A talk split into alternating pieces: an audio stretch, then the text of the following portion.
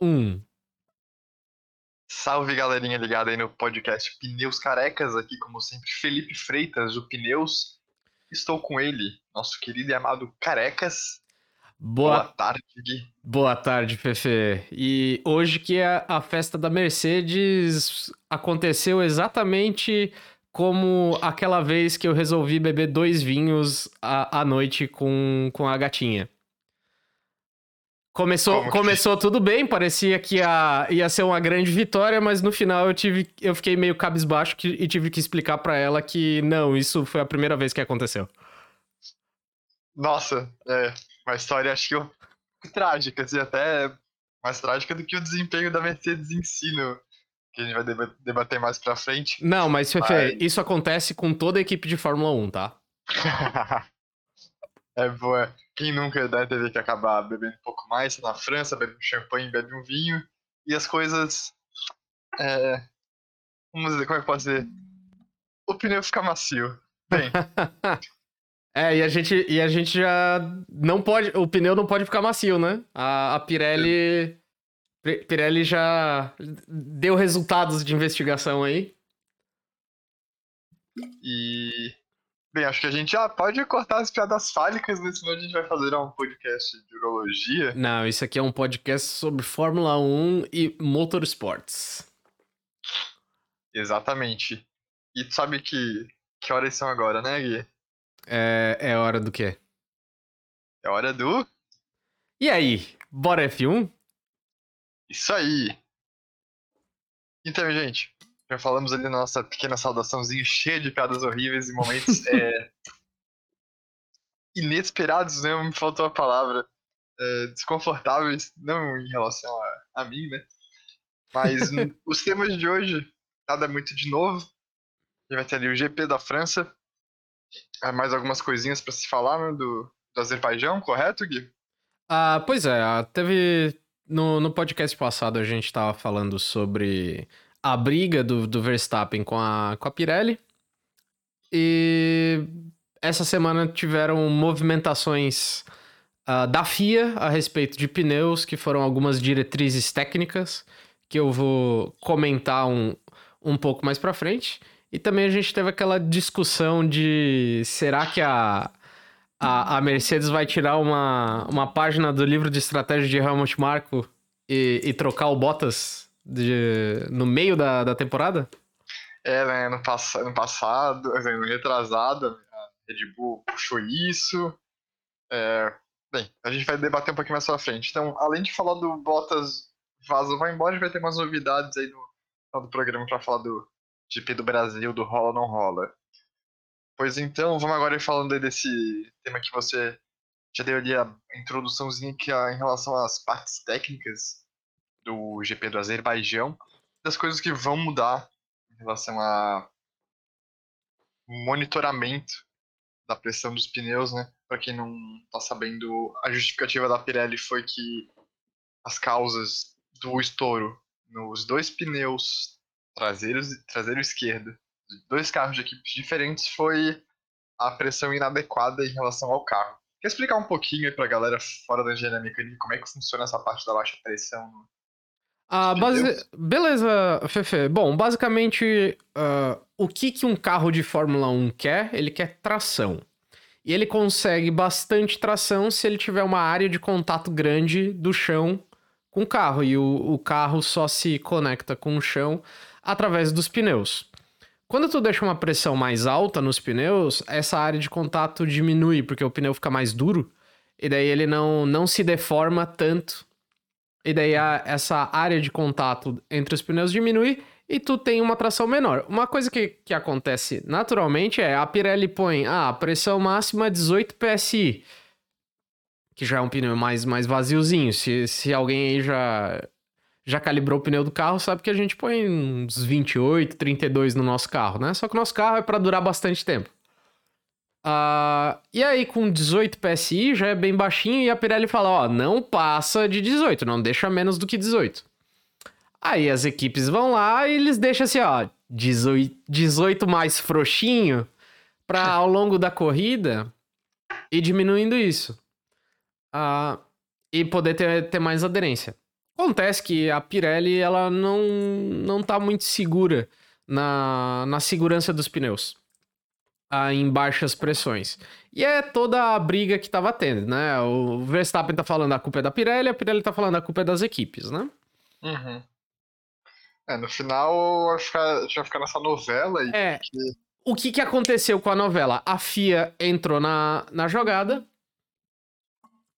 e falou o seguinte: beleza, Pirelli, se o teu argumento é que as equipes estão fazendo sacanagem, então agora a gente. As equipes são obrigadas a compartilhar todos os dados de monitoramento dos pneus com a FIA, com a direção de prova.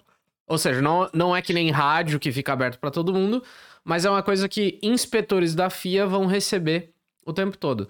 Por enquanto, a única coisa que tem de monitoramento nos pneus é a temperatura. Né? Uhum. Só que eles, eles têm. Ele, eles têm meios indiretos de, de saber como é que estão os pneus. E vão ser. Cada equipe tem o seu. Mas a FIA já adiantou que pro ano que vem todas as equipes vão ter que colocar um sensor uh, dentro de cada pneu para um manômetro, que é um, um sensor de pressão. Aferidor de pressão. Um aferidor de pressão, exatamente. E daí esses dados, esses dados vão ser compartilhados com a FIA. Uhum. Ou seja, o que, que acontece? Se a mais um pneu estourar, a FIA olhar os dados e tá tudo ok, aí a bola cai de novo na quadra da, da Pirelli. Eles vão ter que se virar aí pra, uhum.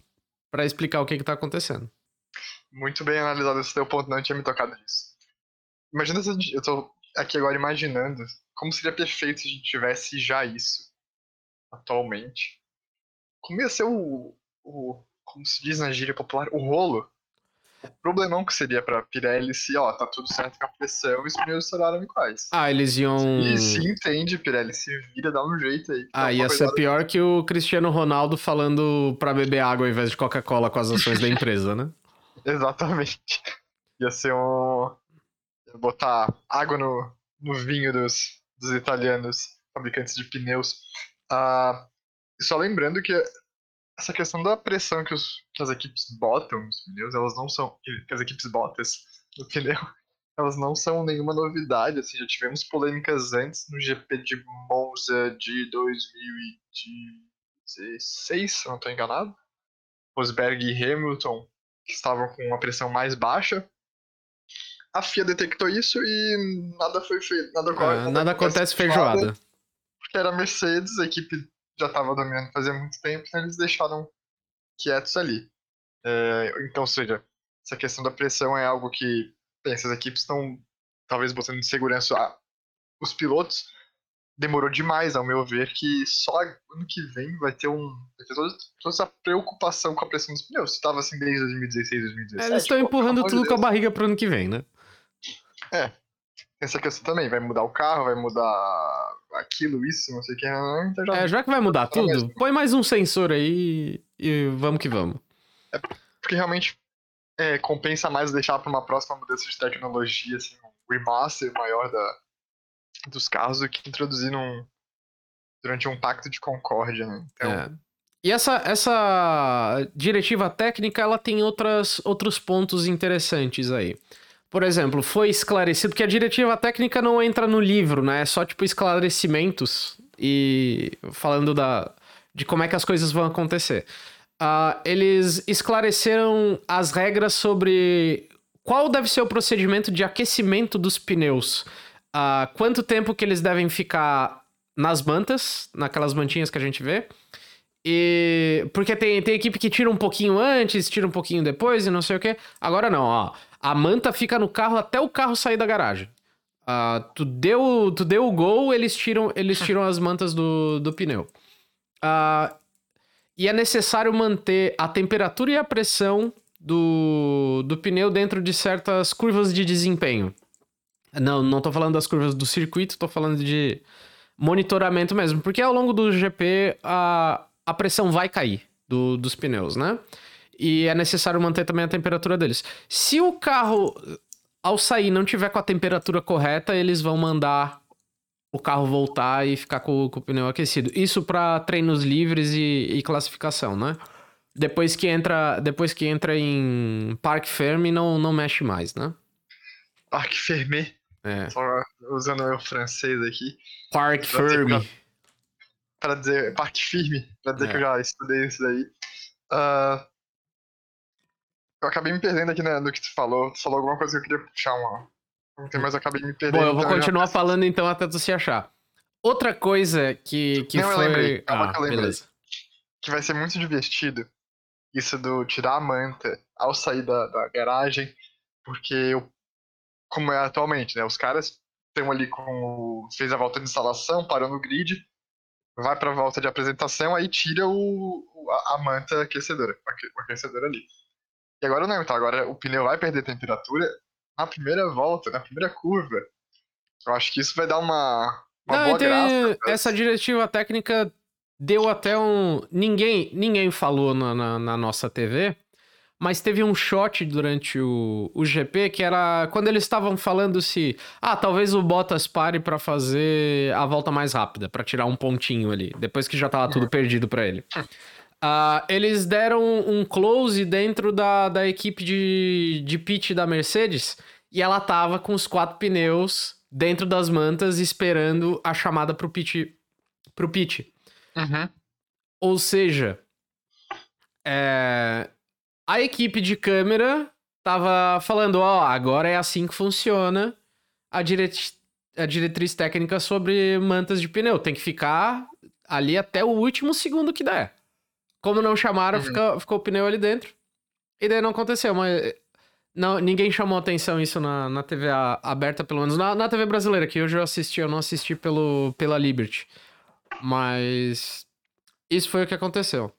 Isso vai dar, eu acho que uma margem pra confundir algumas equipes. Provavelmente a gente vai ver Equipes, equipes que são caricatas com, com serviço de boxe, tipo Mercedes. tipo, Mercedes, tipo Ferrari. É. Vai dar um probleminha de confundir. Tipo, ah, putz, a gente tirou dois segundos depois. Ah, eu acho, eu acho que tempo cronometrado não, mas eu acho que adicionaram mais um, um requisito aí pro, pro pit stop que talvez dê alguns problemas de sincronização na, na galera. E outra coisa que não foi problema nenhuma vez esse ano, pelo menos, mas eles esclareceram outra coisa na diretiva técnica, que é o gás que tá dentro do pneu precisa ser ar. Ah, e... Por que isso? Por que isso? Bom, a temperatura do pneu, ah, tu quer que a temperatura interna do pneu esteja no ponto ótimo, né? Tu quer que o pneu como um todo esteja bem quentinho. Não só a temperatura de fora. A temperatura de fora tu dá uma freada e pronto, né? Tu já fritou ali o teu, teu pneu, ele já tá quente. Só que não é assim que esquenta, né? Esquenta com o calor dos freios, que aquece a roda por dentro e o ar fica quente.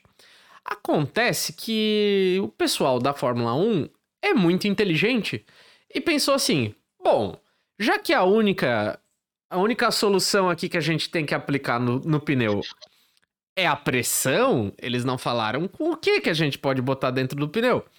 E daí, alguns casos já é, sabe-se que a Ferrari já usou é, gás refrigerante dentro do- dos, do- dos pneus. E a gente fala gás refrigerante, mas não é para refrigerar o pneu. É que eles têm características caloríficas bem mais interessantes que a do ar. E depois que aquilo tá quente, fica quente o tempo todo. E daí esse era o caso quando a gente via a- as Ferraris, quando, quando o Lewis ainda tava na McLaren, as Ferraris andando por voltas e voltas e voltas e nunca entrando no pit stop, e a McLaren lá comendo tudo os pneus.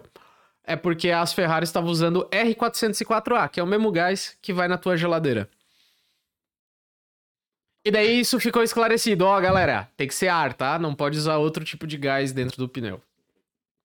Né, isso tu, tu me lembrou assim, eu pensei na possibilidade de alguma equipe botar gás de buzina.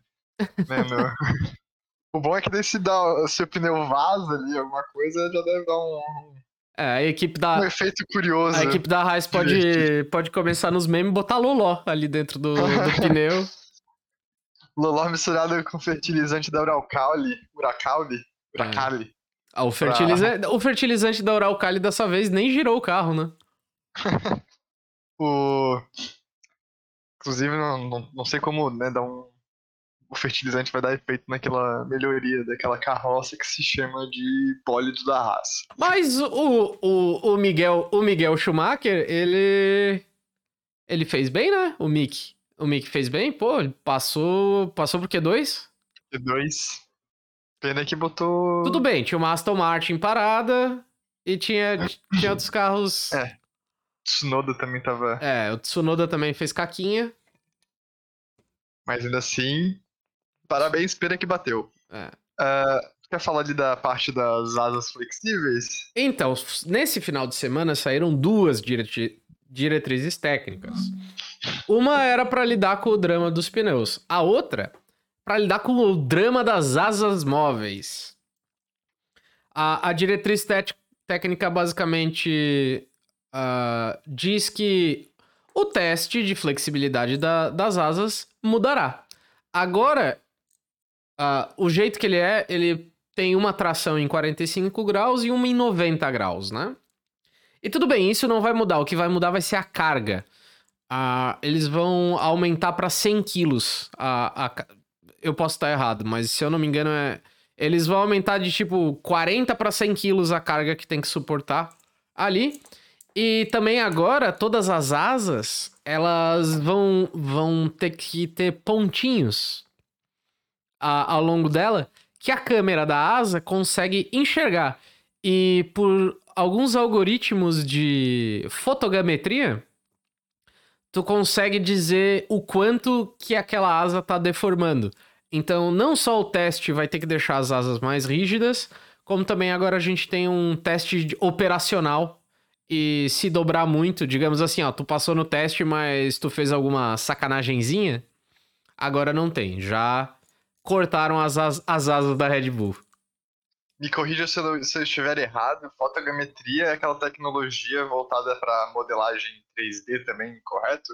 Que você consegue medir algumas distâncias, calcular Tamanho dos objetos? É, basicamente, como a, a, tecnologia de câmeras evoluiu bastante ao ponto que, se tu garantir que a, a câmera tá fixa, uh, tu consegue tirar distâncias, deformações de uma imagem para outra, né?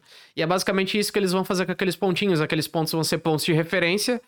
E baseado na, nas distâncias relativas entre eles, eles vão saber o quanto que a asa tá deformando. É, consegui puxar um pouco da minha memória das aulas de fotografia do meu curso de jornalismo. Pô, tem, um, tem uma galera ali do, do meu laboratório que eles começaram a mexer com fotogrametria para vibrações, para medir vibração. Tipo, tu tira duas fotos em rápida sucessão e com a qualidade do, do sensor que eles têm, eles conseguem dizer na escala quanto que tá vibrando o negócio, pra, pra tu ter ideia, assim. É bem, bem interessante a fotogrametria. É, é uma tecnologia que pode ser no futuro utilizada para fazer propagandas de vibradores, né? E assim, olha, isso aqui vibra. Não, não, não. Né? Não, Fefe, não, não. Vamos, vamos, vamos se ater às piadas de, de vamos brochamento. A ciência brasileira. É. Uh, mas uma coisa que fotogrametria faz, como tu falou, é modelagem 3D. Uh, tu mantém a, a câmera fixa e gira o objeto, tu consegue pegar uma nuvem de pontos e, e fazer a modelagem 3D para depois tu fazer impressão 3D. É bem interessante. É, é uma tecnologia eu, eu legal. sobre isso essa semana também. Inclusive, fotogrametria é a tecnologia que a, a Mercedes Rosa usou para copiar a Mercedes. Exatamente. No ano passado.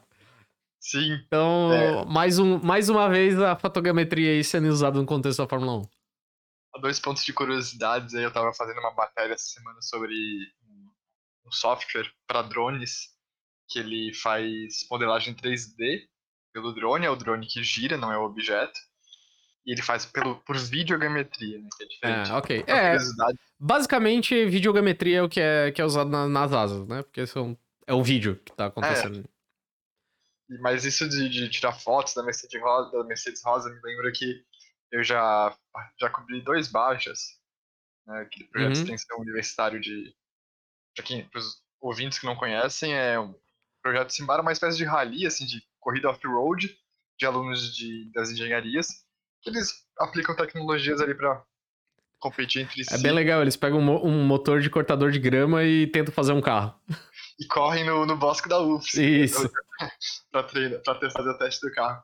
E era muito legal, porque na, na primeira vez que eu fui, eu descobri o brasileiro, que era em Piracicaba, na cidade de São Paulo, se eu não me recordo, foi num... É, uma cidade que tem autódromo, tinha um autódromo de um lado e do outro lado ali tinha pista de, de lama pra competir. É, as pistas de lama são engraçadas. Sim, e eu, e eu, o chefe da. O capitão do, do time do Baja da UFSC, ele falou assim: oh, faz o seguinte, dá uma passadinha no, no, nos boxes, fica tirando foto das suspensões, ali da parte traseira do motor, a gente quer dar uma olhada depois. Tinha muito, foi muito bom, porque tava, acho que o carro que tinha sido campeão, campeão de alguma etapa em exposição. Então ele falou assim, ah, um carro em exposição, vai lá e tira. Cara, eu fiquei, eu sentei o dedo na câmera, olha, acho que só da, da parte traseira do carro foram brincando, mas sem fotos. Tudo, tudo, tudo. Que beleza, hein, Fazendo serviço de espionagem industrial, Fefe. Exato. Olha, já e... dá pra botar no currículo. Exato. Nossa, como é que eu vou botar no LinkedIn? Manda, manda, manda teu currículo, manda teu currículo pra, pra Aston Martin, fala que tu tem experiência na tecnologia que eles usam. Só não tenho, só não tenho mais o equipamento, né? Que era, foi um projeto. É, eu fui pela Comunica, né? Que era da empresa de jornalismo, a gente usou a câmera do departamento de jornalismo. Mas aí tem que comprar uma para fazer esses serviços agora e quem sabe vocês vão ver na, no futuro na, na Fórmula 1. na Aston Martin. Usando um uniforme verde bonito. É, pode, quem sabe tu não pode trocar uma ideia com o Inspetor Seb. Inspetor Seb. Exatamente, ou quem sabe até a Mercedes quiser ir, né? a tecnologia da Red Bull de como fazer, um pit, como fazer estratégia de pit stop. Tirar umas fotos. Da, le, da leitura labial. Que não funcionaria, né, gente? É só uma piada. Uh, agora vamos pro, pro creme de la creme. Eu sou horrível, cara. Eu sou... É que, é que eu não, ah. não sou acostumado a te ouvir fazer piada. eu, eu tô treinando muito assistindo vídeo do Sacha Baron Cohen. Puta merda. Com Ali G, mas eu não consigo chegar naquele vídeo. Porque ele é um. Sacha Baron Cohen é muito high level de humor. Agora vamos aí pro nosso core, pro nosso. É, masterpiece do roteiro que é o GP da França, a corrida de hoje. Ah. A gente teve aí como vencedor ninguém mais ninguém menos que Max Verstappen, Hamilton em segundo. Uh, ai meu Deus, eu perdi. Checo o... Pérez em terceiro. Obrigado. E acho que é isso que importa, né? Pro... Bottas em quarto. Bottas em quarto. Pro... Lando Norris em quinto, Daniel Ricardo em sexto. É, o que importa pra corrida, ao meu ver, são essas quatro posições que vão dar um, um balanço muito divertido aí na, no nosso campeonato. A gente já tinha falado no programa anterior que finalmente. No programa anterior não, do Azerbaijão, que a gente finalmente está com um campeonato competitivo em que já não se dá mais para fazer uma aposta ousada de quem vai é, ganhar, se já está tudo fechado para um time ou para o outro. Tá tudo muito aberto e dessa vez a Mercedes está de fato sendo ameaçada e hoje ela foi ameaçada por, por um enorme problema que foi a estratégia de pneus. A estratégia de pit stops, no caso. Uh, bem, a gente já não estamos começando de baixo para cima como a gente costuma fazer, mas a gente não mas teve muitas coisas diferentes podemos, podemos, Ferraris. Podemos, podemos começar de baixo, de baixo para cima. Bem, adivinha quem em último? Isso mesmo, Haas. Não tenho que. Estamos sem manchetes. Depois veio Latifi, Kimi Raikkonen em 17. 16 Charles Leclerc, Giovanazzi em 15. Ocon em 14, Tsunoda em 13, novamente ele não vai fazer. É, e aí eu, eu queria falar da corrida do Yuki. Ele largou dos boxes. Ele largou Sim. dos boxes e saiu na frente de uma Ferrari. A corrida do Charles Leclerc, coitado, o cara largou super bem e o carro não parecia ter ritmo o final de semana inteiro. Aliás, a corrida especialmente, porque, cara, tem algum problema nas Ferraris com manutenção de pneu. O, uhum. Seguidas vezes o Leclerc é, foi ultrapassado por gente que teoricamente tem um carro pior do que o dele. É, a gente fala também, a gente falou do, do Ricardo não conseguir manter desempenho mas a gente vê que a Ferrari anda, já veio fazendo isso desde Baku, se que Baku não era muito esperado, né? É, talvez, talvez nesses circuitos em que o carro exi- exige um pouco mais dos pneus, a Ferrari acaba, acaba ficando para trás, porque não é, é histórico já a Ferrari ter, ter problemas de manutenção de pneu, né? Já desde, desde a da última vitória do Leclerc, que, que já era. Claro, ele- eles que estavam mostrando ser talvez. Ah, talvez a, a Ferrari seja a número 2 e a Red Bull a número 3 ali. Ah, a Ferrari só, só se deu bem mesmo no- nos circuitos muito rápidos em que era só motor mesmo e mais nada, né? E lembrando que o Leclerc terminou, largou em sétimo e o Sainz largou em quinto. A gente vai falar mais pra frente do Sainz. É, O George Russell terminou a corrida em décimo segundo. Foi o último piloto a tomar a volta. A gente tem o Sainz em décimo primeiro. Novamente, pô, os caras fazem duas boas posições, top 10. E É, infelizmente a equipe de câmera não, não focou muito nas brigas que estavam acontecendo no, no midfield, só, só focou mais na- nas McLarens, né? A, a história, a, a, a sub-história do- desse GP foram, foram as McLarens, em especial Daniel Ricardo. Mas o George Russell em 12, cara, com o grid inteiro correndo até o final, Uhum. é um resultado fantástico. Muito bem destacado esse teu ponto, que a gente não é a primeira vez assim que o Russell tem umas boas posições ali beirando o top 10. Só que a gente tem que levar em conta que diversas corridas a gente não tinha o grid inteiro, né? A gente tinha abandonos, tinha batida, tinha safety car, e que acabava dando um caos na corrida. Dessa vez não, mas novamente um ótimo desempenho dele aí. E que. Ah, vamos adiantar o assunto? Logo, né? logo, logo, logo, logo, Mr. George Russell sem camisa vai chegar no, no Mr. Bottas sem calças. Nossa, eu não conhecia. Gostei dessa expressão aí. E agora a gente entra pro top 10. A gente teve o Stroll, que largou em 19 ele. Eu não me recordo da, da classificação, eu tô É, assim, assim como o, o, o Stroll não fez tempo, por isso que ele largou em último. E É. assim como o Yuki Tsunoda, ele fez Ele um fez o tempo corridaço. só da volta de instalação, aparentemente. É, ele fez um corridaço e acabou em, em décimo. Ele, o carro da Aston Martin é, tem tem uma leveza nos pneus que eu, eu fiquei impressionado, assim, que ah, tanto ele quanto o próximo colocado, Sebastian Vettel, eles... Cara, não só, não só a qualidade deles como piloto, né? A gente sabe que o, o Lance Stroll, ele conserva pneus muito bem. Isso é uma característica dele como, como piloto. Mas o Vettel também, como tetracampeão mundial, Uhum. já macaco velho, eles, eles largaram de duros e, cara, eles por um bom tempo eles estavam correndo pra fazer o pitch e sair na frente das, das McLarens.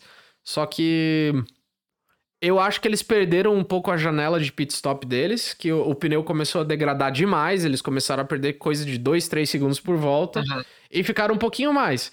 Mas se a- o pessoal da estratégia tivesse um pouquinho mais afiado, quem sabe eles estavam na frente do Alonso e do Gasly, pelo menos. Quiçá É, eu- na frente do, do Ricardo.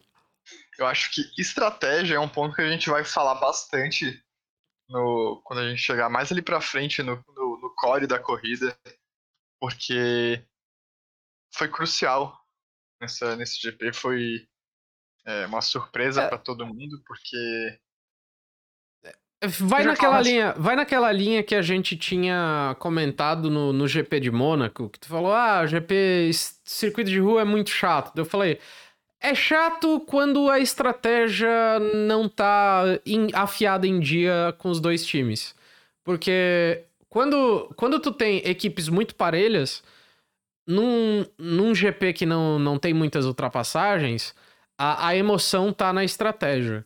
Como Uhum. foi Barcelona para Mercedes pegando, pegando a, a Red Bull na- nas últimas voltas, agora foi a França com a Red Bull ultrapassando na, na penúltima volta o, o líder da corrida, né? Por jogadas, por chamadas muito inteligentes de, de estratégia. É, e, bem, falou de tetra, tetracampeão, a gente teve o bicampeão Fernando Alonso na frente do Vettel, Gasly, como sempre, fazendo seu nome ali no top 10 em sétimo. As McLarens com sexto e quinto de Ricardo e Norris. É, eu queria, eu queria destacar aqui que o Ricardo, ele largou muito bem. E, cara, ele fez um corridaço. Ele, ele foi o cara que mais fez ultrapassagens nesse GP, tranquilo. E ele não ficou atrás do Norris em nenhum momento. O Norris passou ele por estratégia, tá? Não foi. Ele tinha pneus melhores. Uh, a gente tá vendo aí um Daniel Ricardo entrando em forma de novo. Parece que ele. Alguma coisa clicou com ele e o carro, porque eles chegaram a brigar por posição, ele e o Norris, uh, algumas vezes, e o Ricardo deu uns chega pra lá no, no, no Lando. Ele. Oh. Ele mostrou quem é que é o piloto sênior ali na, na equipe. Hoje eu assisti a transmissão pela, pela Sky e uh, falou que ele largou muito bem. E ele foi um dos últimos assim, a dar a freada na, na primeira curva realmente para ganhar essa posição. E até o, um dos comentaristas, acho que foi Martin Brundle, ele disse: Ah, antes da corrida, o Ricardo falou: ah, Eu sou o melhor no late break. Ele tá mostrando isso na corrida. Ele fez várias ultrapassagens mesmo aqui, lembrando. É, em cima do Alonso, foi essa coisa de late break.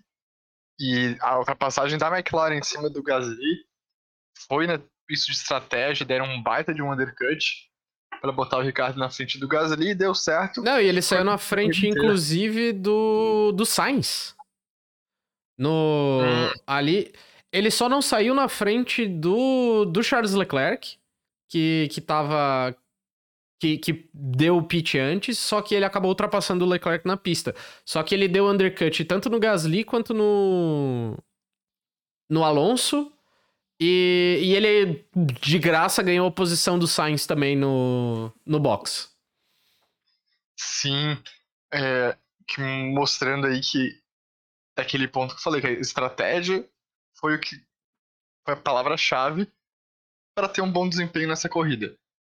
E agora a gente já falou ele dos quatro primeiros, vamos repetir do primeiro até o quarto.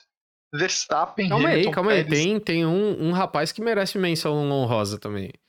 Lando Norris, que correu muito bem, tava sempre atrás do Daniel Ricardo uh, e ultrapassou ele na qualidade dos pneus, porque teve uma cal de estratégia melhor, teve a pista limpa para fazer o pit. Uh, o Daniel Ricardo também ele tirou o pé na hora que o Lando tava passando, mas a, a, a equipe da McLaren parece que tá muito em dia. Assim, eles estão estão muito bem, estão tão crescendo e ultrapassaram a Ferrari agora no campeonato de, de construtores, né? Isso mesmo, ultrapassaram 16 pontos na frente e mostra um sinal da McLaren vindo forte para as mudanças do ano que vem, né? O que eu acredito nisso. Porque eles tiveram vários problemas com o pneu, com o motor de GP2, bem no início da era turbo, sofreram com isso, mas agora eles estão de volta ali aos caminhos das vitórias. E a gente tem muito o campeonato pela frente, não duvido nada de uma das corridas malucas. A gente vê Norris ou Ricardo ganhando algum GP, né? Vencendo, um será? Imagina se dá um Monza.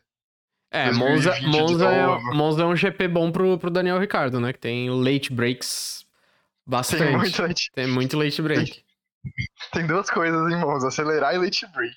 É, virar pro e, uma curva para a esquerda.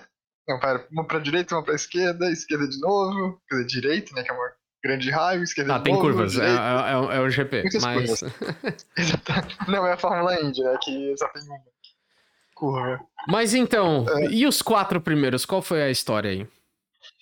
Bem, é, a gente teve, dando um breve resumo do que foi as trocas de posições na corrida, a gente teve ali o Verstappen errando a freagem, a frenagem na segunda curva da primeira volta, e com isso o Hamilton ultrapassou ele e o, Bot, o Bottas não chegou a ultrapassar, né? É, só o Hamilton não, não passou. Chegou. Só o Hamilton. Depois a gente teve. É, a gente teve o primeiro pit stop. O primeiro pit stop da, da Red Bull. Que foi o Max. Red Bull, foi o Max a, a, a Mercedes ficou só em um, seguiu uma estratégia de um único pit stop, para quem não está ciente do que aconteceu Na Fórmula 2 é importante contextualizar isso daí, teve chuva, então deixou a pista molhada, esfriou a pista e esse lance da, da pista estar fria acabou pegando diversas equipes de surpresa e, e inesperadamente teve um maior, é, uma maior degradação dos pneus. Isso estava que a galera estava perdendo o pneu muito rápido e querendo ou não, o GP de o circuito da França. Apesar de ter uma, umas corridas meio estranhas, ele tem várias retas e pontos de frenagens fortes. Então acabou que tava uma doideira lá o, os desgastes dos pneus. E Bottas era um que a gente ouviu no rádio, ele falou que ah, a gente Era uma corrida para dois pitstops, né? Para dois pits. Mas não rolou isso, só, só a Red Bull que fez dois pitstops. Só o Max Verstappen, primeiro... o, o, o, Sérgio isso. ficou numa, numa carroça só. Isso, e ainda assim conseguiu ultrapassar o Bottas. Né? Não, não em algo pra ajudar é, isso, muito Isso a... porque a estratégia, a estratégia foi basicamente a seguinte. Uh, o Max vai fazer o undercut no Lewis e o Pérez uhum. vai correr num, num, numa parada só, porque se a Mercedes fizer o, o segundo pit stop, o, o Pérez está com a, com a segunda melhor estratégia, né? Se der alguma zebra no pit stop da Mercedes, o, o Sérgio ganha, ganha o GP de novo, né? Então, essa, essa foi a, a habilidade de ter um, um, piloto correndo pelas primeiras posições de novo, né? Que a, a Red Bull conquistou.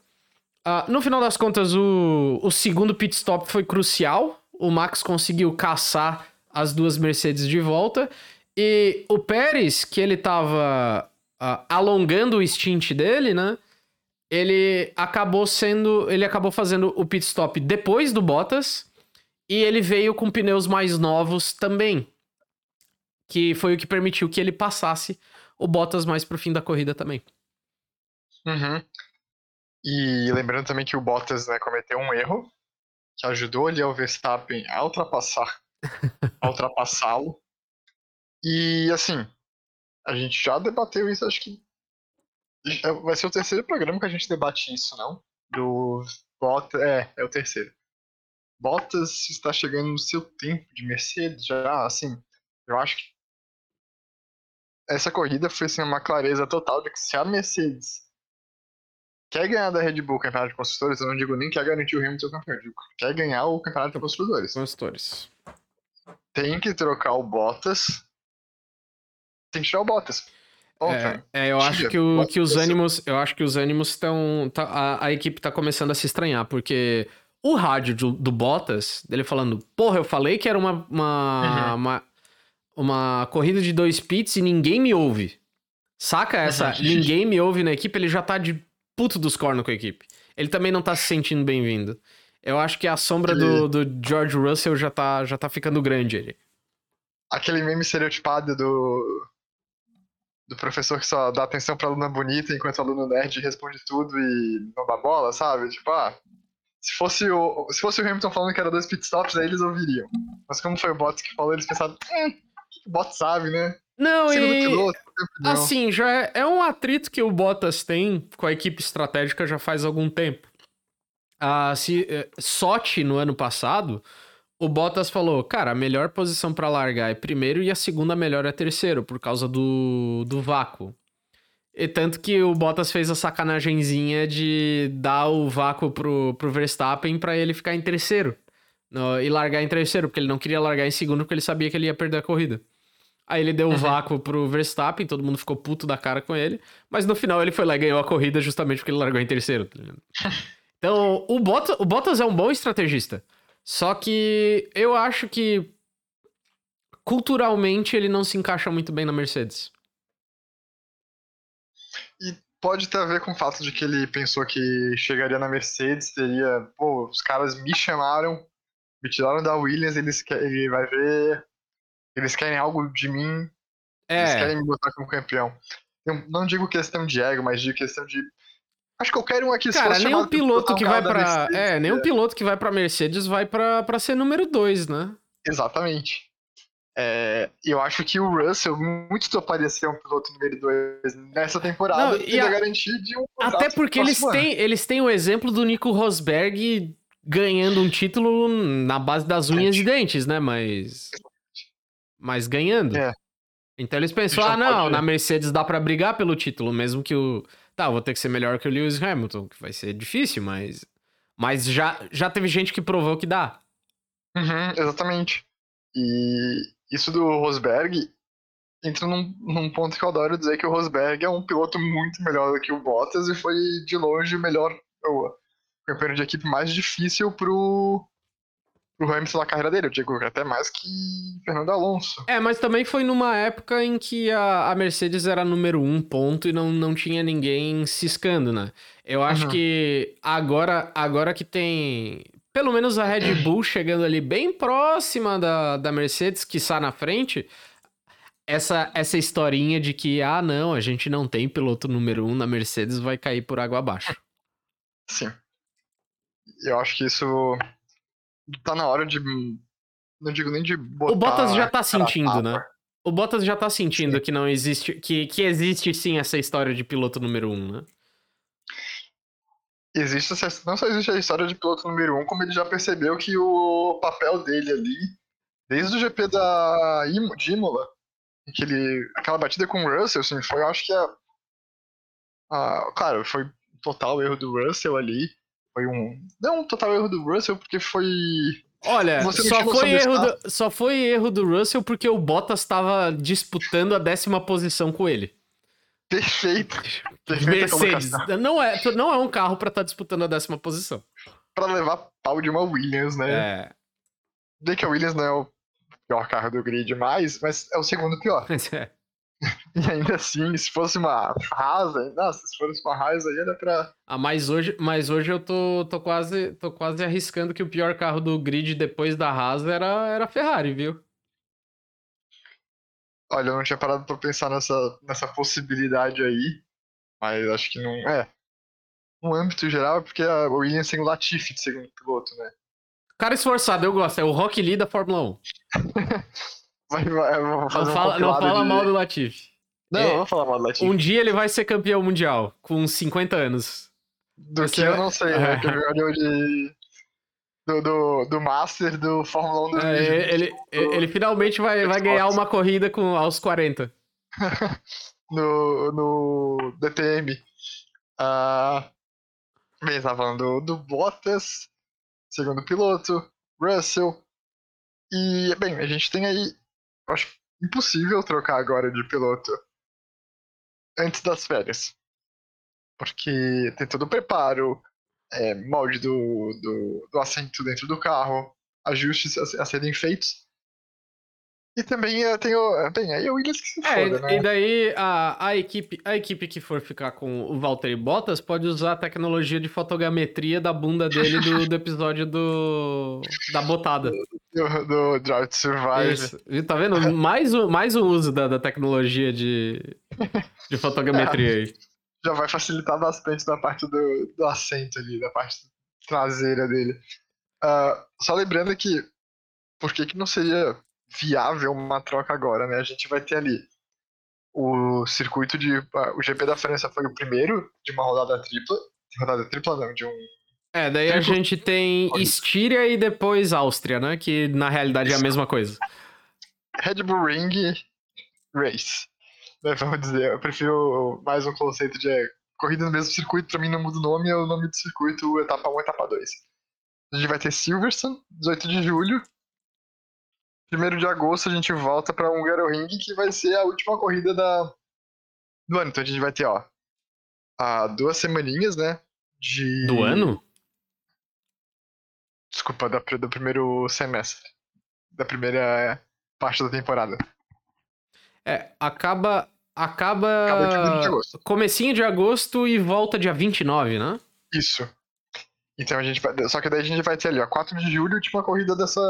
Do, do- da, das, três das três corridas em sequência. Depois volta 18 de julho, a gente tem duas semanas, e mais duas semanas pro GP da Hungria, 1 de agosto. Aí a gente vai ter ali, teoricamente, um mês de férias. Esse é o momento em que a, antes, antes, antes de tudo a Mercedes tem que tomar todas as decisões. Ver É, assim, pô, o- fazer isso ou não vai. O Toto Wolff, ele já falou que as negociações vão ficar pro final do ano.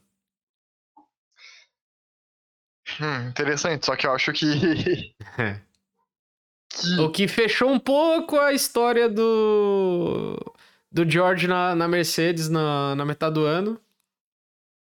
Mas. Eu não acho que vai fechar a possibilidade, porque. Beleza, você faz um contrato de até o fim do ano. Não, Depois... mas é que o contrato do George já é com a Mercedes, não? Verdade. Então, conseguir o segundo piloto não é problema. Eles só estão assim, ó, tá, a gente vai ter que deixar pendurado o Valtteri Bottas. É, é isso que pode acontecer, sabe? Mas a Mercedes tem condições financeiras de pagar um salário pro Bottas e falar, ó, vai correr de rally aí enquanto a gente vai pagando teu Ah, com salário. certeza. O Russell vai Vai, lugar. correr na nossa equipe de Fórmula E aí, Bottas. Bota na DTM, vai lá correr com, a, com o Albon também, outro que foi trocado. É. Já- falta possibilidades. Já que tu tá acostumado a, a bater racha com, com as Williams, vai pra Fórmula E, que lá eles estão acostumados com essa faixa de velocidade mais baixa aí. O... E bem, eu acho que assim.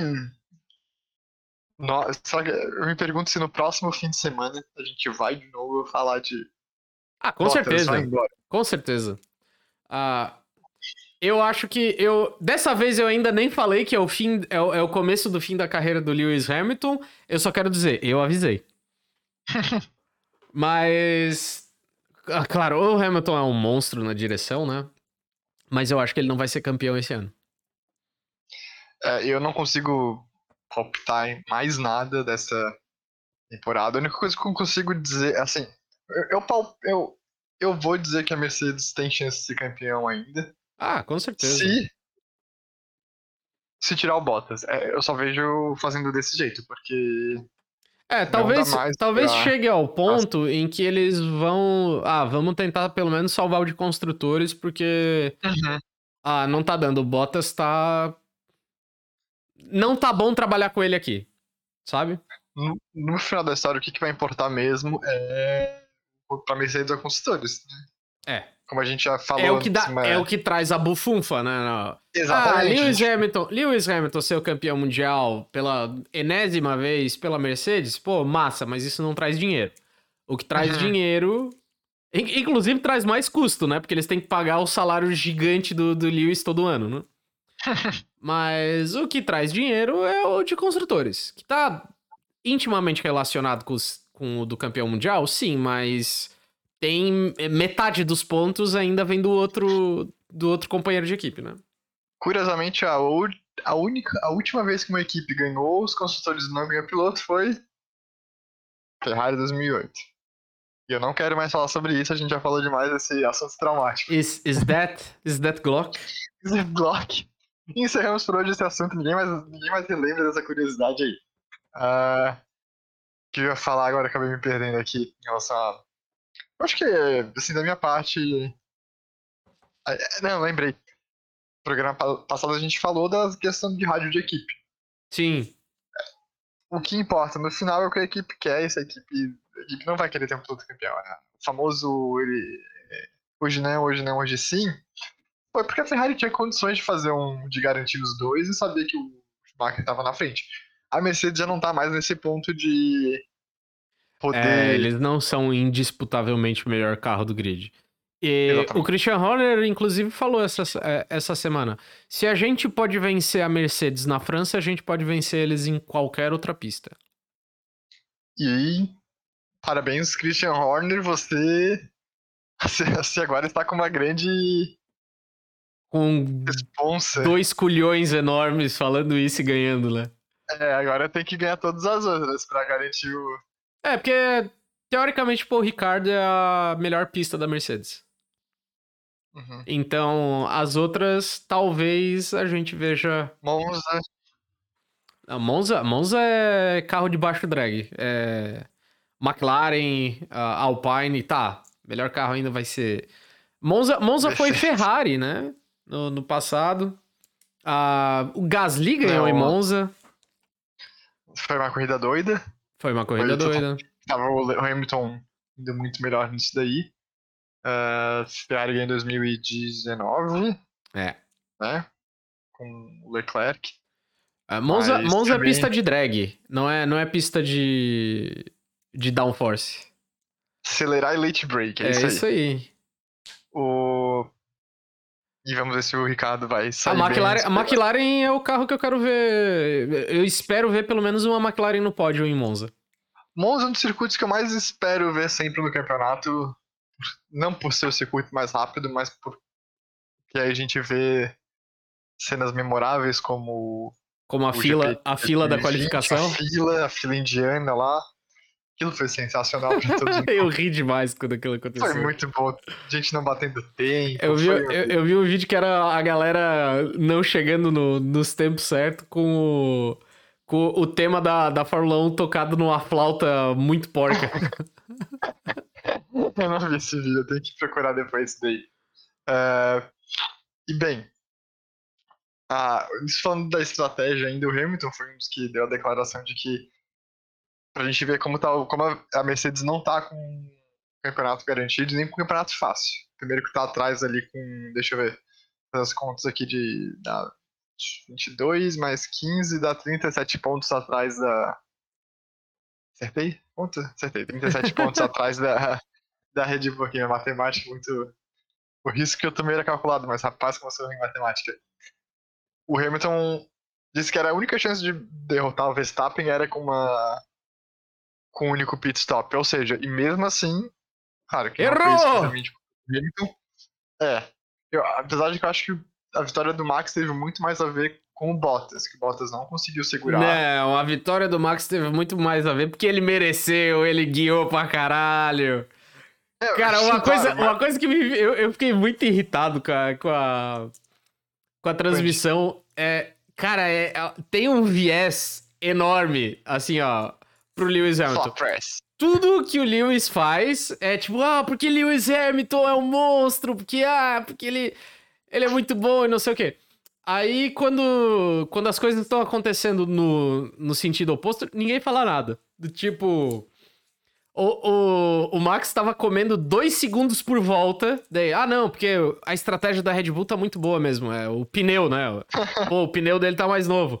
Aí ele deixou. Ele, ele, ele comeu só meio segundo deles. Ah, tá vendo? Ó, Lewis Hamilton. Muito bom, mesmo com o pneu velho, perdeu só meio segundo. Daí faltava, sei lá, 15 voltas pra acabar ainda. Daí tava ali, ó, distância, eh, striking distance, Sete voltas. sete voltas, sabe? Max. Eles, É, mas não, eu, eu- eu entendo, eu não tô querendo dizer que, tipo, ah, que o Verstappen não fez nada pra vencer. Óbvio que, sim. Mas retornando àquele ponto que a gente espera que um companheiro de equipe vá auxiliar aquele que tá disputando o campeonato, pelo mesmo motivo que a Red Bull dispensou o Albon, e que o Pérez, por exemplo, vamos por a função do Pérez, eh, se tivesse, se ele tivesse no lugar do Bottas, seria pressionar o Hamilton é, desculpa, vamos inverter a situação. O Verstappen primeiro, é, Pérez ali em segundo e o Hamilton vindo com tudo em terceiro. A função do Pérez vai ser, independente do qu- quão bom seja o desempenho do, do Hamilton, a função do Pérez como segundo piloto e abaixo do campeonato é proteger o Verstappen. Sim, só que em Paul É Ricard, mais- só que em Paul Ricard já é um circuito que tem pouca chance de ultrapassagem. Então, era esperado que o Bottas só não errasse. Se ele não errasse, ele fazia o Uhum. paredão. Só que, cara, o dois segundos por volta, puxando, né? É Uhum. porque ele. Aquelas voltas que ele tava fazendo meio segundo eram as voltas que ele tava regenerando o KERS, né? Ele tava voltando a bateria pra poder meter dois segundos na próxima. Ah, não é o tipo de vantagem que tu consegue. A gente viu em Paul Ricard várias ultrapassagens pelo, pelo Ricardo no, no mesmo ponto sempre, porque essas pistas, essas pistas novas, pelo amor de Deus, só tem um ponto de ultrapassagem. Eu ri do Paul Ricardo e o Ricardo. É. Mas eu não acho que o Bottas ia conseguir segurar o Max, não. Ah, mas claro, acho que não, mas o trabalho, o trabalho do Bottas era não errar. Aí ele deu uma escorregadinha ali, tipo, opa! Isso me lembra de uma frase, acho que foi do Vettel, na época de Ferrari. Ve- Vettel ou Verstappen, do, de algum GP de Mônaco, em que eles falaram que um desses pilotos falou que as duas Mercedes ali do Hamilton do Rosberg pareciam dois ônibus guiando pelas ruas. E essa é uma estratégia que, obviamente, Mônaco é diferente, mas é uma estratégia esperada para qualquer circuito quando você tem as duas, você tá fazendo ali a É, a gente, a gente já viu em Mônaco histórias do tipo, tudo. ah, o Ricardo com meia, meia caixa de transmissão, aliás, com metade da potência ganhou, tá ligado? Uhum. O, o, o, não, o Senna ganhou com só com a marcha ré, não foi em. Foi, foi em, em Interlagos, mas. Isso. Mas é, Mônaco, Mônaco é qualificação e, estratégia de, de boxe. É isso. Uhum. E, bem, agora a gente tem um campeonato bem.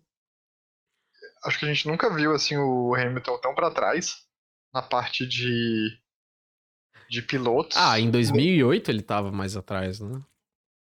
2018, né? 2008.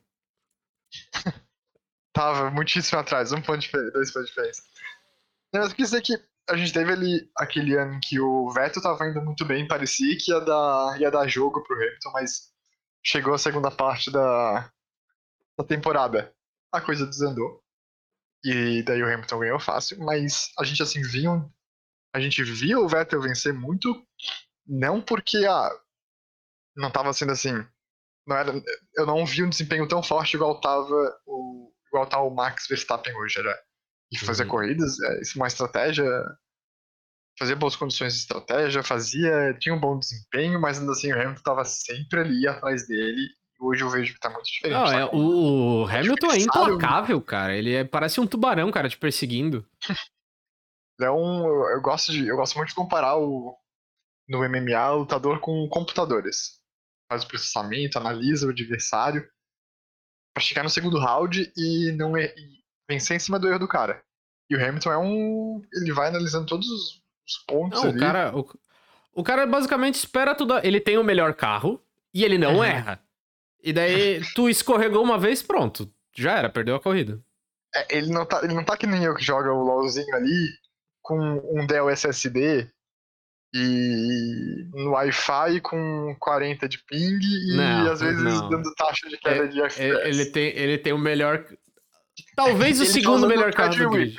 É. Ele tá usando um Threadripper pra jogar o Lost. Isso. Ele tá usando um i43. Um 43. Vocês que estão ouvindo estão vendo o que, que eu tenho que aguentar? Que mentira, meu Deus do céu. Bom, mas então, o, o, Hamilton é um cara que dificilmente erra e tem uma máquina muito boa. Talvez não seja mais o melhor carro, talvez o da Red Bull seja melhor. Mas uhum. ele, ele é implacável. É... Tanto que a, eu não esperava aquele erro dele no, no Azerbaijão. E uhum. quem sabe ele não tá conseguindo se concentrar tanto quanto ele se concentra. A idade chega para todo mundo, né? a idade, a questão de do Hamilton ter outras preocupações também, ele é. Ah, o cara já fez a lenda dele, né? Pelo amor Exatamente. de Deus. O cara não, ele não tem obrigação nenhuma mais. E ele tem um papel muito forte socialmente também. Todas as causas que ele defende. Apesar de que vai correr na Arábia Saudita, né? Não vai. É. Se o campeonato tivesse fácil para ele, ele poderia se dar o luxo de fazer um protesto e não perder o, não perder o campeonato. É. Mas como a coisa tá feia, ele vai ter que. Mas é, vamos, vamos lutar pelo meio ambiente correndo com carros de Fórmula 1, né? Gastando gasolina pra caralho, é. queimando um monte de. Mas enfim, não, não cabe a gente a ser fiscal de, de causas sociais aqui. Exatamente, né? Cada cachorro que lembra sua caceta já dizia o Capitão André, eu acho, do Tropa de Elite, não lembro. uh, então. E tema, tema final vamos pro tema final. Antes de falar do próximo, dos próximos fins de semana, puxar essa notícia de que começaram as vendas do GP, dos ingressos do GP de São Paulo e o promotor do evento disse que espera vender cento, espera ter 120 mil espectadores ali em novembro, 5 disso, dia 5 a 7 de novembro. Tinha o, o GP do Brasil mudou? Ele, ele é num, num país onde as pessoas estão todas ah. vacinadas ah, já? Pois é, né? Eu não sei que país é esse, sem referências à legião urbana. Ah, pois é, é mas... eu, eu tô impressionado aqui. Parece que não, a gente não tá num país em que recém aniversariou 500 mil mortes. Exatamente, isso aí, bom ponto levantado. Eu assim, a gente falou de, do rumor de que ia cair o GP do Brasil e talvez fazer um double header na, no circuito das Américas. E agora a gente vê aí que começa a venda dos ingressos. Assim, quem for comprar e tá ouvindo, recomendo já pensar no reembolso. Ou torcer pra milagrosamente cair. Compra por cheque. Conta por cheque e deixa sem fundos depois, viu? Exatamente. Isso a gente aprende na escola como dar cheque sem fundo. É, Assim, a, a única justificativa para isso, para 120 mil pessoas, é que o promotor do evento espera que vai, vai ter. Só lembrando que são 120 mil pessoas O, é, o promotor do, nos três dias, tá? No É. total são 40 mil por. o promotor do, do evento espera que até lá achem a cura da Covid seja muito bara- barato, né? Porque não existe nenhuma hipótese da gente ter esse, esse público qualificado, ah, sem corona, ah, vacinado, que foi o caso. Pô, o Ricardo teve bastante gente, mas era tudo gente vacinada, que já tá há 15 dias de quarentena. Cara, várias, várias coisas de segurança que a gente não tem O aqui. UFC tá fazendo já eventos com públicos, mas os Estados Unidos tá já A gente não tem testagem, doando vacina a gente não já. tem população va- vacinada e a gente tem variantes de Covid que eles. que as equipes da três, Fórmula 1 não querem nem chegar perto. O... Não, só lembrando aqui de que, por mais que o estado de São Paulo consiga avançar é, de, algum, de alguma maneira na vacinação, sei lá, a gente tá com 50% da população vacinada, a gente tem que lembrar que quem vai pro GP de São Paulo não são pessoas exclusivamente da cidade de São Paulo. A gente vai ter é, pessoas, obviamente, tem que ter um, uma classe social elevada para pagar o ingresso, o ingresso não é, não é barato, você vai ter hospedagem, você vai ter avião. Então essas pessoas vão sair Mas dessas quando, regiões. quando que vai ser o GP de São Paulo? não- Em dezembro? Se for em dezembro. 5 a 7 de novembro. é, cara, se a gente tiver um calendário de vacinação assim, bem otimista, talvez seja possível. Eu, eu sei que eu peguei no pé, mas assim, ó. ah, Ideal é 30 dias. ah, número que eu tô tirando do, do meu rabo, mas. Ideal é 30 dias depois de ser vacinado. Então a gente vai ter um público aí de final de agosto, 30 anos está sendo vacinado aqui em Florianópolis, pelo menos, mais ou menos o resto do país também. Então tu dá 30 dias depois de agosto, tu tem Setembro, setembro, outubro. outubro. É, ah, fina... comecinho de outubro sendo vacinado, talvez pessoal 20 e poucos anos.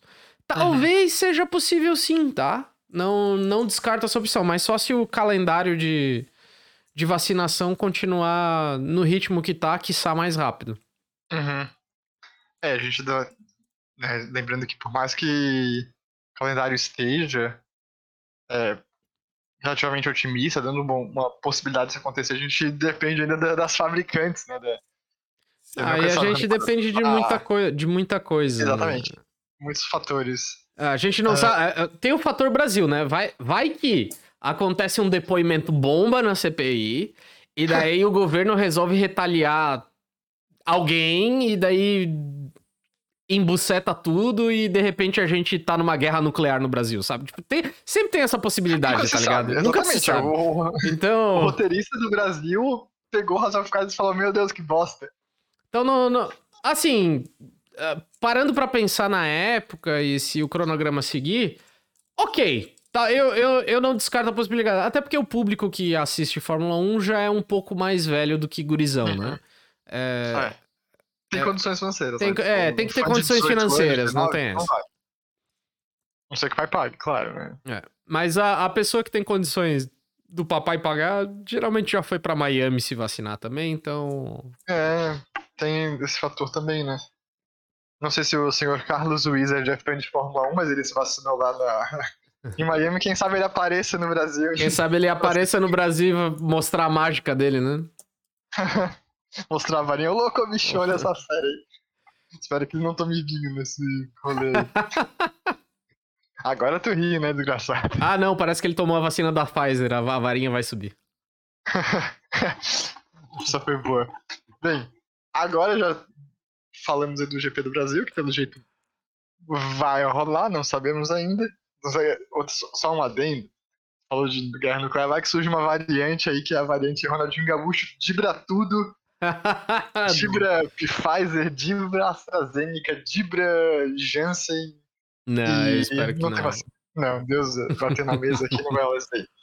Agora a gente vamos, vamos falar da, do próximo GP, os dois que temos aí pela frente no mesmo circuito, o Red Bull Ring.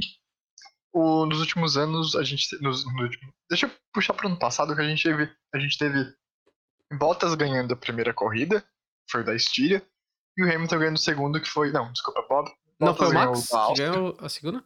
Não, foi Hamilton ganhou da GP da Áustria. A gente teve duas é. Mercedes ganhando na casa da Red Bull, né? O circuito é da Red Bull. E é um circuito divertido, eu gosto bastante dele. Não é um. Me parece que hoje, se fosse no passado, eu diria que Mercedes ganharia de novo.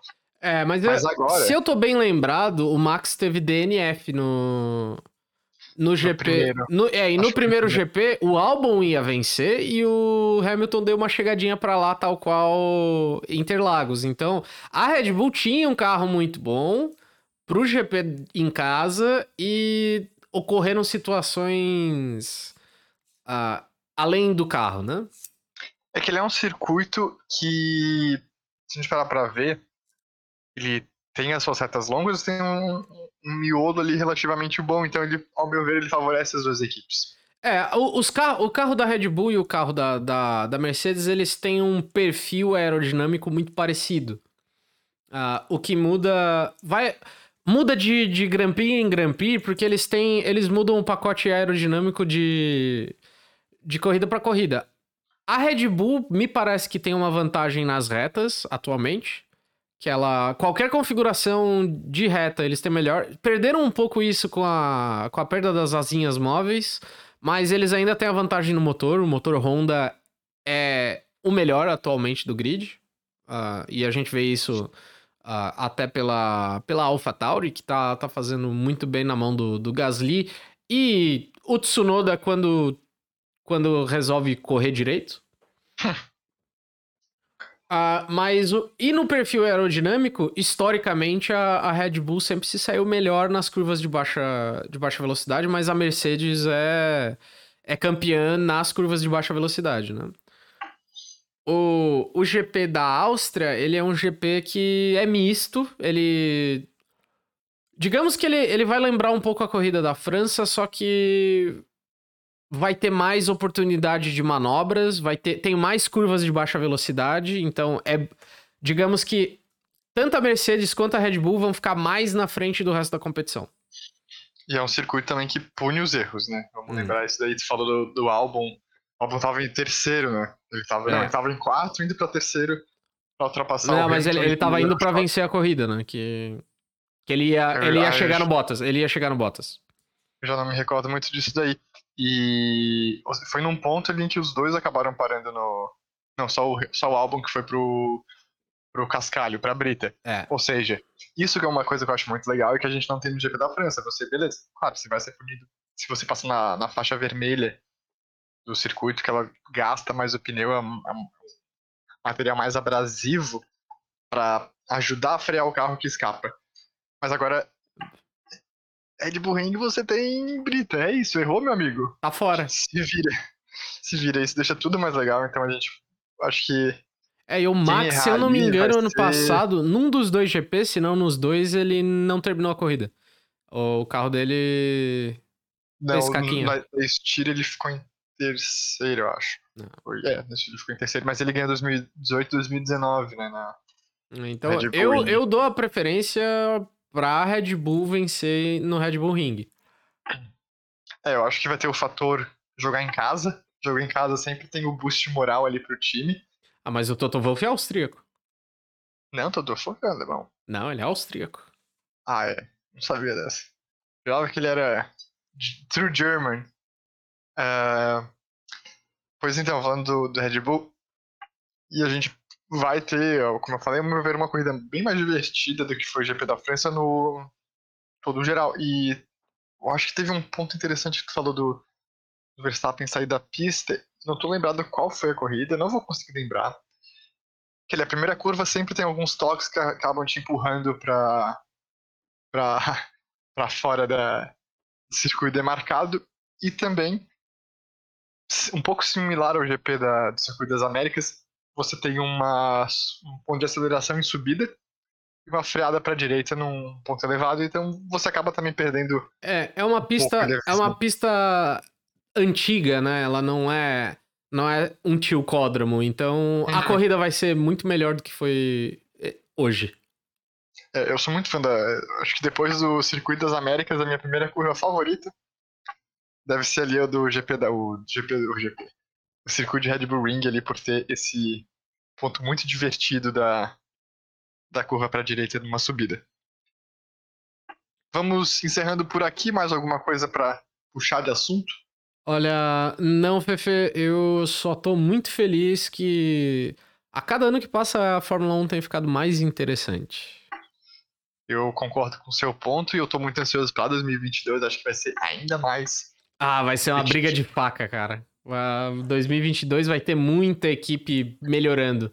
Ah, se a gente tiver ainda assim a separação entre Mercedes e Red Bull e o resto, o resto vai ser uma puta de uma briga, cara. Tá todo mundo desenvolvendo o carro pra 2022. A Fórmula 1.5 A vem forte para 2022. Ah, Fórmula 1.5 vai ser emocionante. E, nossa, um... pessoa, eu não me considero uma pessoa ansiosa, mas tem um ponto que eu quero muito ver em 2022 são os testes da temporada. É, eu acho que aquilo Ah, é a hora da verdade, né? divertido que a gente vai ver, caraca, como é que vai ser?